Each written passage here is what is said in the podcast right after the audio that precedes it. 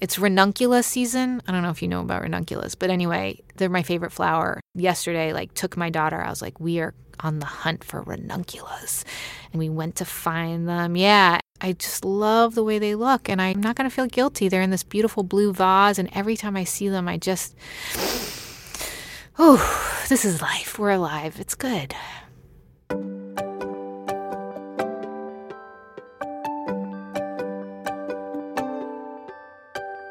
Hello, listeners of The Lonely Hour. This is your host, creator, producer, etc., Julia Bainbridge. I'm experimenting with something new here, a mini series that I'm calling Inner Lives.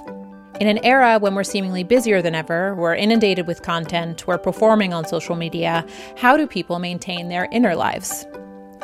There are plenty of columns out there dealing with how to manage emails, commutes, and chores, and relationships with colleagues, friends, and family members, and I love reading them. But as I do so, I find myself thinking, what about our relationships with ourselves? Now, Defining inner life isn't easy, but I think of it as the private self, the self we deal with during times of mental repose, during times when we're alone. The strength of our inner lives often affects that of our outer lives. I'll hopefully come to a better understanding as I learn more along with you by talking to the four authors who will participate in this series. So let's get to it. My first guest, whose voice you heard at the top of this episode, is Manoush Zomorodi. She's the host of the Note to Self podcast, which explores technology's impact on us, and the author of Bored and Brilliant, a book in which she makes the case for rethinking our digital habits and being more purposeful about putting boredom into our lives. It occurred to me that I was never bored anymore since I'd gotten an iPhone. It made me wonder if these very human states if we got rid of them, what would we be missing? Like, we never wrote on our schedule, spend time being bored then I thought, well, maybe we have to start writing it down. You know, you don't write on your schedule, spend time on your phone. We just do that all the time now. It made me think there are human things that we are sort of weeding out of our lives, and maybe that's not such a good thing. One statistic in particular stood out to Manoush. A decade ago, we on average switched tasks every three minutes, and now we switch tasks on average every 45 seconds. She spoke to neuroscientists and cognitive psychologists who explain that multitasking is a myth.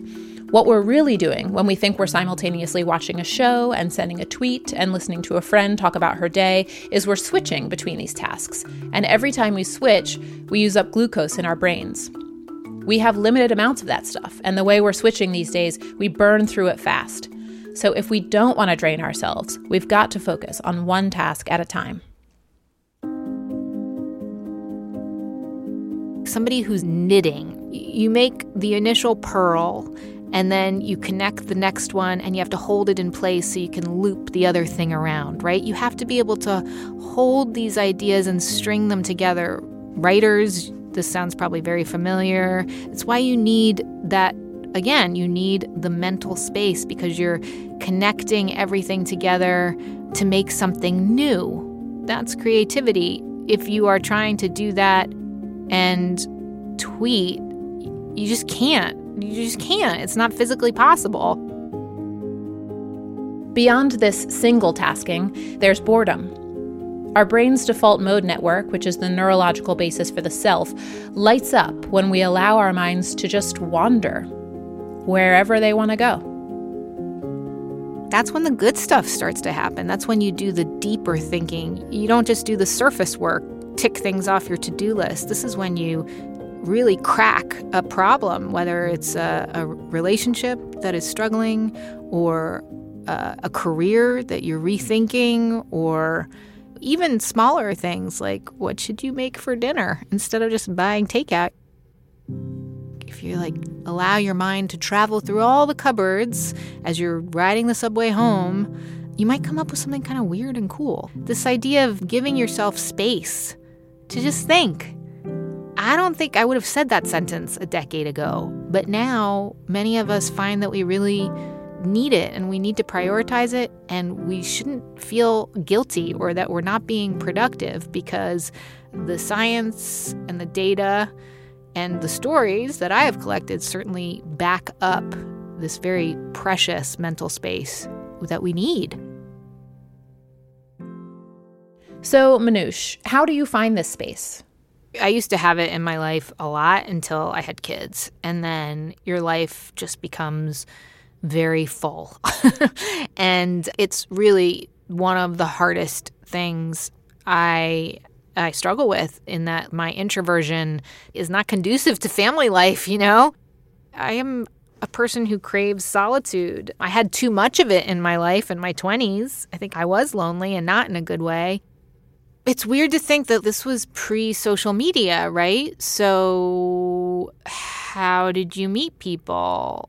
for someone who's, I know it's crazy to think, but I am actually kind of shy, that was hard for me to meet. Like, so I went to college in Washington, D.C., and then I stayed there to work at the BBC's Washington Bureau.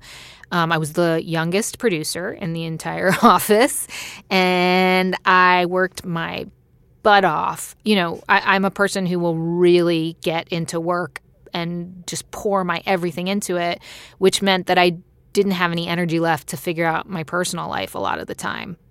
I'm not on Facebook personally, but you know, I wonder if it would have been different if I could have more easily joined a group that was doing kayaking on the Potomac or something like that. It's crazy to think of, but in the late 90s, you really had to seek out social situations or you had to rely on serendipity, which was how I met some people. It's good to have friends outside of work. I didn't have much time to do that, so it was hard. So now you have a husband, two children, a job that involves public speaking. It's a challenge, I imagine, to find time for yourself and for this deeper thinking. When are you successful there? What does your inner life look like?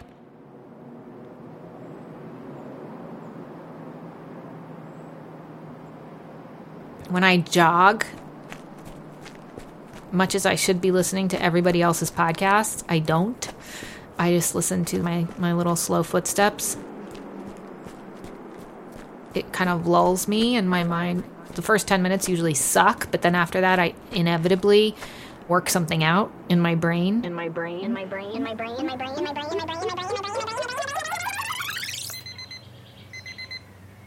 Or I'll wake up really early. I hate it when people say that, but I will. I will wake up early so I can be in the house when it's quiet.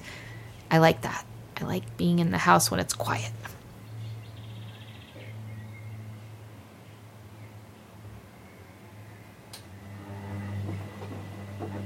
like when we're folding laundry and just kind of spacing out. And actually, that is where some of our most creative and original thinking happens, and where we do something called autobiographical planning. Look back at your life, you take note of the highs and lows, and you build yourself, you write a story. You tell yourself the story of you, how we are sitting right here now. I'm speaking to you, Julia, and you are listening, and other people are listening there's a story that got us here. And then you start to think about where you're going to go next. Where you're going to go next. Where you're going to go next.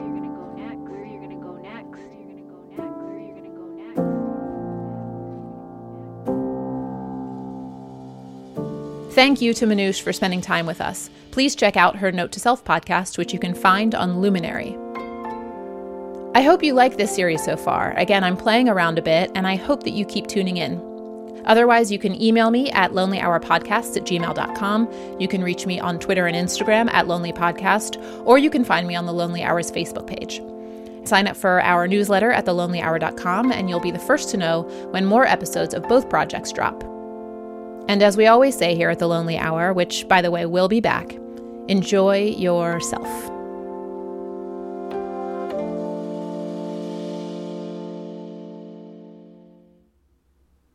This episode was produced by me, Julia Bainbridge, and mixed and sound designed by Keith J. Nelson.